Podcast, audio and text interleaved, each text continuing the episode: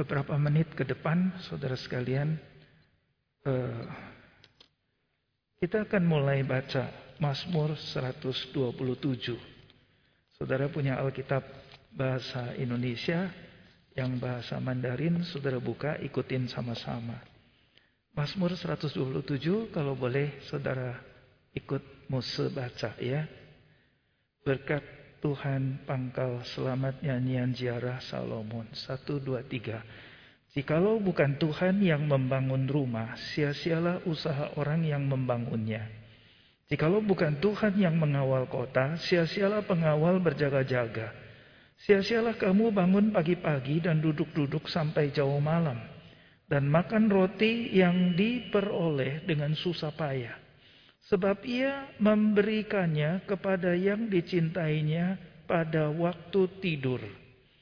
Sesungguhnya anak-anak lelaki adalah milik pusaka daripada Tuhan dan buah kandungan adalah suatu upah. Seperti anak-anak panah di tangan pahlawan, demikianlah anak-anak pada masa muda. Berbahagialah orang yang telah membuat penuh tabung panahnya dengan semuanya itu. Ia tidak akan mendapat malu apabila ia berbicara dengan musuh-musuh di pintu gerbang. Sedikit latar belakang dari bagian ini, saudara sekalian. Uh, Daud punya cita-cita mau membangun bait Allah. Tapi kemudian Tuhan menyatakan diri bilang tidak. Berikan saja untuk anak-anak, untuk anaknya Salomon. Tentu dia sedih saudara sekalian. Tapi Tuhan tahu sikapnya. Dan Tuhan berkati Daud dengan berjanji Tuhan akan memberkati keluarganya dan memberkati tahta kerajaannya seumur hidup sampai selamanya, saudara sekalian. Karena kemudian hari Yesus Kristus lahir sebagai keturunan Daud dan Yesus Kristus menjadi raja sampai selama-lamanya. Ini latar belakang sedikit kemudian inilah Mazmurnya saudara sekalian. Kita tadi sudah baca Mazmur ini. Uh, waktunya saya tinggal beberapa saja saudara sekalian. Saya kepingin mulai dari belakang. Nanti kalau waktunya sudah selesai, tapi uh, pembelajaran bagian ini kita sudah dapatkan. Ya, saya akan uh, tunjukkan bagian-bagian yang penting, tapi pembelajarannya saya akan sampaikan sekarang terlebih dahulu di, di depan. Jadi seles, mulai dari belakang nanti baru ke depan.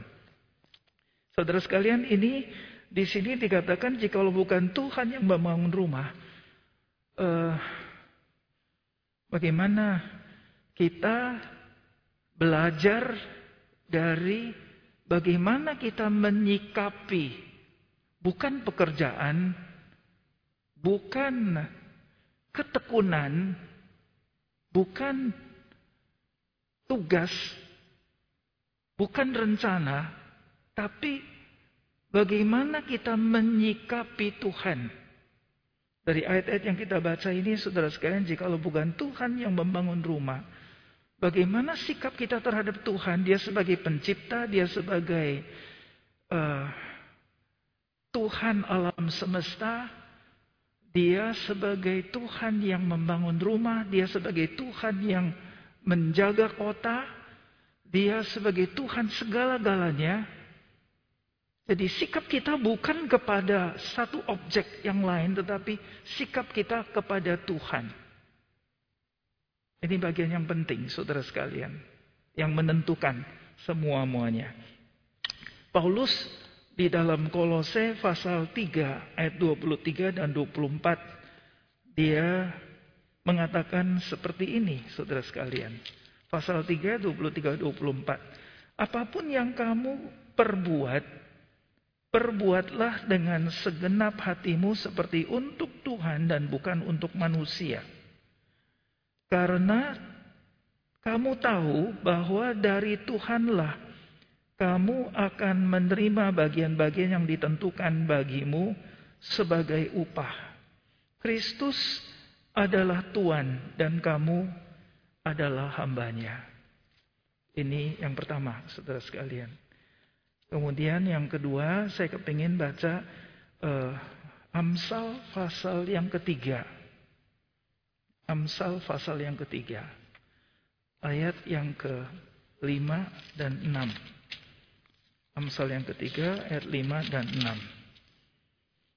Percayalah kepada Tuhan dengan segenap hatimu dan janganlah bersandar kepada pengertianmu sendiri. Akuilah dia dalam segala lakumu, maka ia akan meluruskan jalanmu. Ini bagian kita belajar dari ayat pertama dan ayat yang kedua, saudara sekalian. Kemudian eh, satu ayat lagi, Amsal 10 ayat 22. 10 ayat yang ke-22. Berkat Tuhanlah yang menjadikan kaya. Susah payah tidak akan menambahinya. Jadi Tuhan sebagai sumber, saudara sekalian, dia yang memberikan kekayaan, yang memberikan semuanya, tetapi tidak ditambah dengan kekhawatiran atau beban. Sehingga kita bisa menikmati dengan bebas di dalamnya. Ini yang kita belajar dari Mazmur 127. Yang keempat, saudara sekalian, apa yang kita belajar dari Mazmur 127? Di situ dikatakan bahwa anak-anak itu pemberian Tuhan. Harta pusaka yang Tuhan berikan. Maka Musa katakan bukan hanya anak-anak. Bagaimana bisa ada anak-anak? Karena ada papa dan ada mama. Jadi keluarga adalah pemberian Tuhan, saudara sekalian. Keluarga adalah pemberian Tuhan. Maka mari kita sayangi keluarga kita. Kalau hari ini, kalau tadi kita dengar kesaksian, kita lihat keluarga Peter menyanyi di sini mempersembahkan puji-pujian dan kita cocokkan dengan keluarga kita juga, saudara sekalian.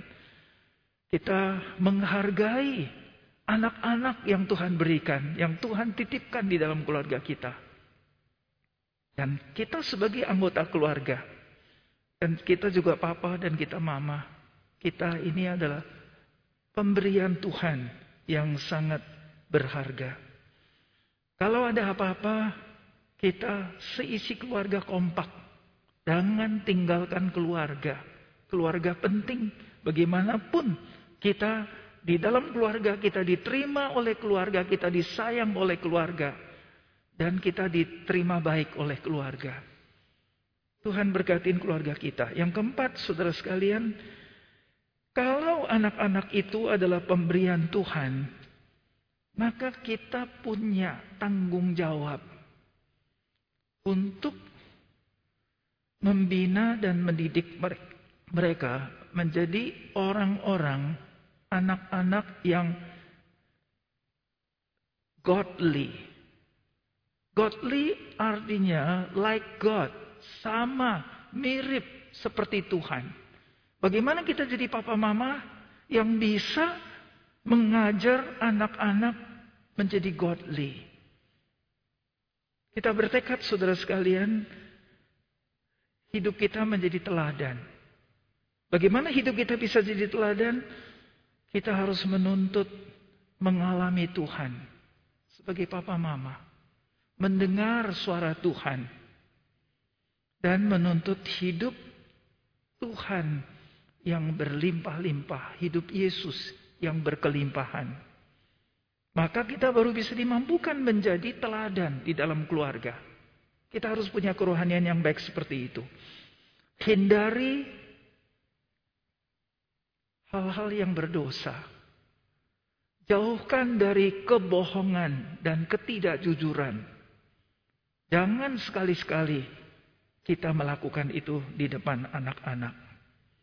Dan apa yang ada di dalam hati juga sama yang kita ucapkan dan kita lakukan. Jangan sampai di dalamnya berbeda, di luarnya dan juga berbeda. Keluarga adalah idenya Tuhan, saudara sekalian. Kalau saya mau katakan keluarga adalah masterpiece. Masterpiece artinya satu-satunya desain yang Tuhan buat supaya manusia bisa bertumbuh dan menikmati di dalamnya.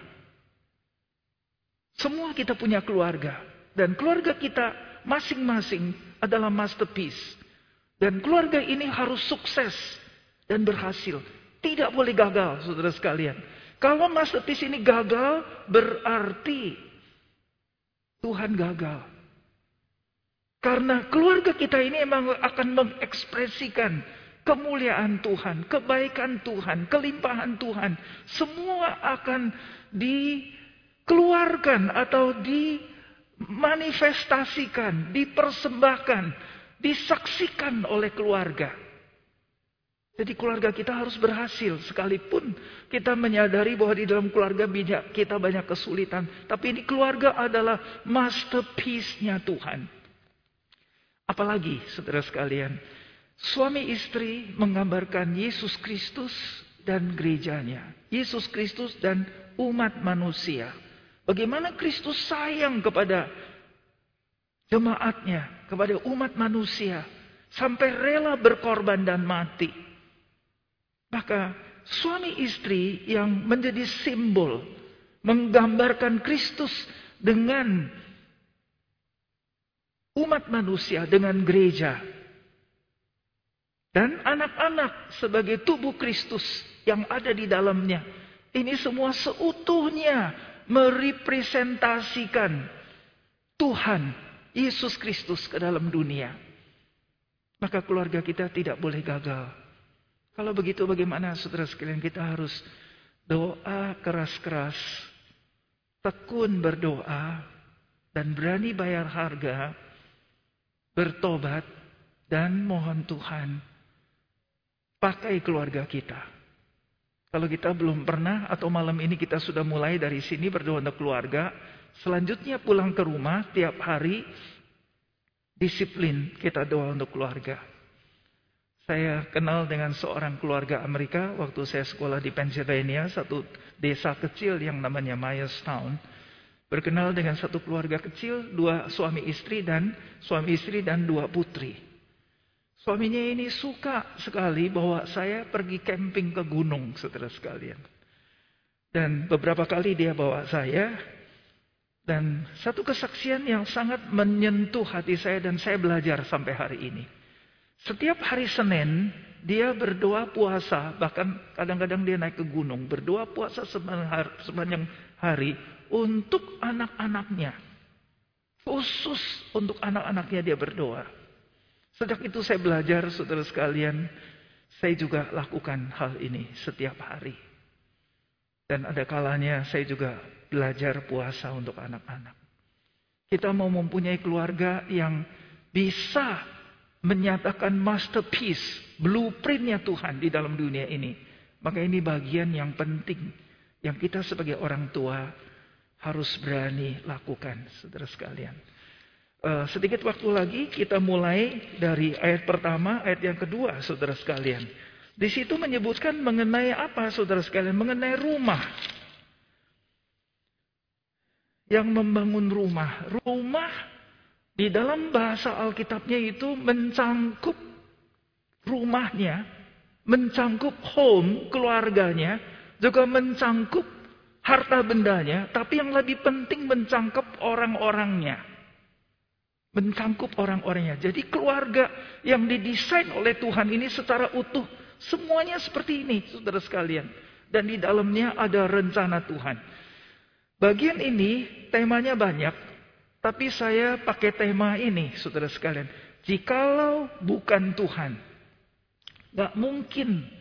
Hanya karena Tuhan, karena Tuhan yang menciptakan keluarga, karena Tuhan yang menciptakan dunia, karena Tuhan yang menciptakan umat manusia, karena Tuhan yang menciptakan segala-galanya. Jadi, jikalau bukan Tuhan, siapa kalau bukan Tuhan? Di luar Tuhan siapa, saudara sekalian? Jadi berarti kita sangat erat hubungannya dengan Tuhan. Dan jangan sampai terlepas hubungan ini. Ayat 1 dan ayat 2 itu sebetulnya membicarakan mengenai pekerjaan atau usaha. Ayat 3, 4, 5 itu baru ngomong soal keluarga. Jadi saudara sekalian bagian ini penting sekali kita uh, amati. Ayat pertama dan kedua kelihatannya bertentangan saudara sekalian kata-katanya. Sia-sialah usaha. Kenapa sia-sia saudara sekalian? Karena kita lakukannya tidak bersama Tuhan atau di luar Tuhan. Jadi sia-sia. Apa saja yang dikerjakan di luar Tuhan? Tentu kalau tukang bangunan, bangun rumah saudara sekalian. Akhirnya yang jadi memang satu bangunan yang dia bisa selesaikan. Tetapi bagaimana kalau tukang ini waktu membangun rumah menyambung pikirannya kepada Tuhan.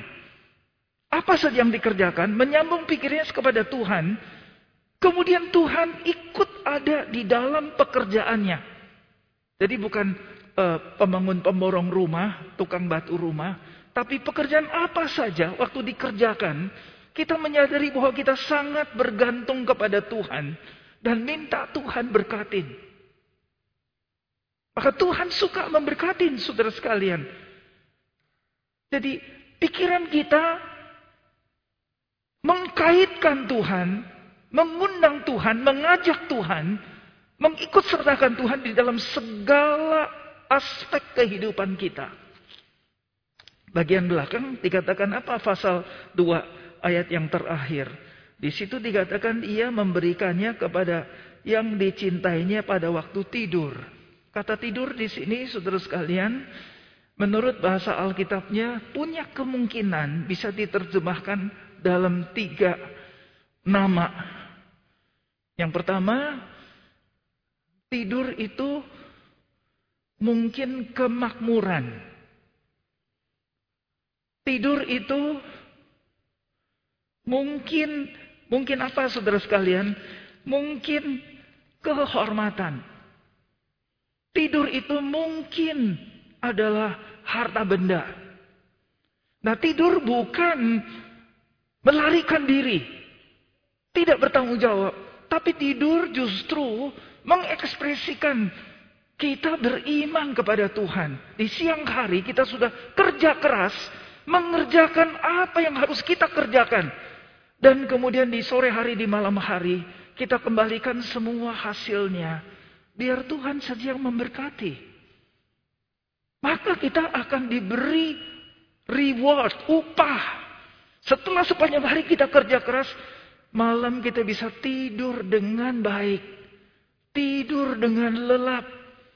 Karena kita tidak perlu khawatir. Kita serahkan Tuhan yang memiliki semua dan yang menciptakan semua. Dia waktu kita tidur akan memberkati kita. Memberkati kita dengan kemakmuran, memberkati kita dengan kesehatan, memberkati kita dengan harta benda, memberkati kita dengan kehormatan, memberkati kita dengan segala yang dia mau berikan kepada kita. Ini bagian penting, kunci yang sangat penting sekali, saudara sekalian. Jadi ini sikap kita kepada Tuhan yang pemazmur ingin sampaikan kepada kita melalui ayat-ayat ini. Kemudian loncat kepada anak-anak lelaki adalah milik pusaka daripada Tuhan. Saudara sekalian tidak hanya anak laki-laki, sekarang kita katakan semua anak-anak pemberian daripada Tuhan. Jadi kita sayangin, anak-anak punya nilai kekal, saudara sekalian. Anak-anak itu adalah pemberian Tuhan yang terus sampai nanti kita meninggal, sampai kita kembali ke surga, sampai kita bertemu dengan Tuhan. Ini anak-anak ikut dengan kita semuanya. Tadi saya sudah katakan bahwa keluarga kita ini adalah masterpiece dan desainnya Tuhan. Maka bagaimana kita menyayangi dan memelihara, melindungi dan menjaga Gak ada cara lain, yaitu dengan berdoa, saudara sekalian.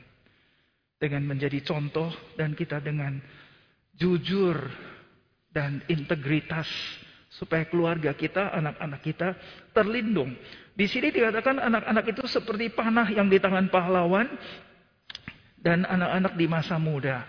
Memang saudara sekalian kalau kita mendidik anak-anak dengan baik, mereka di hari tua akan menjadi berkat buat kita. Bukan hanya di hari tua, sekarang juga sudah, saudara sekalian.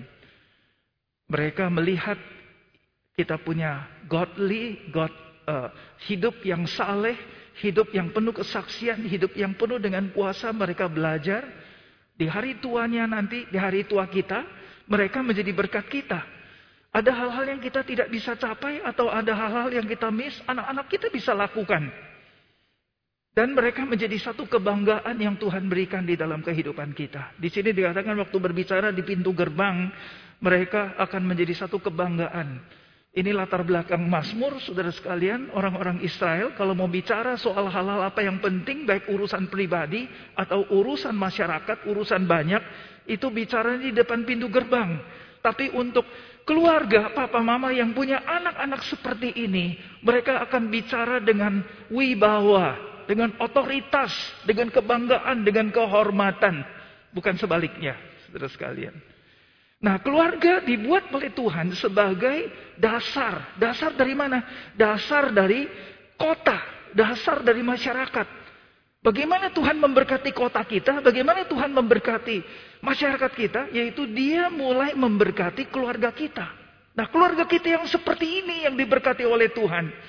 Karena keluarga ini dipilih oleh Tuhan, karena keluarga ini didesain oleh Tuhan, masterpiece-nya Tuhan, maka Tuhan pasti berkatin.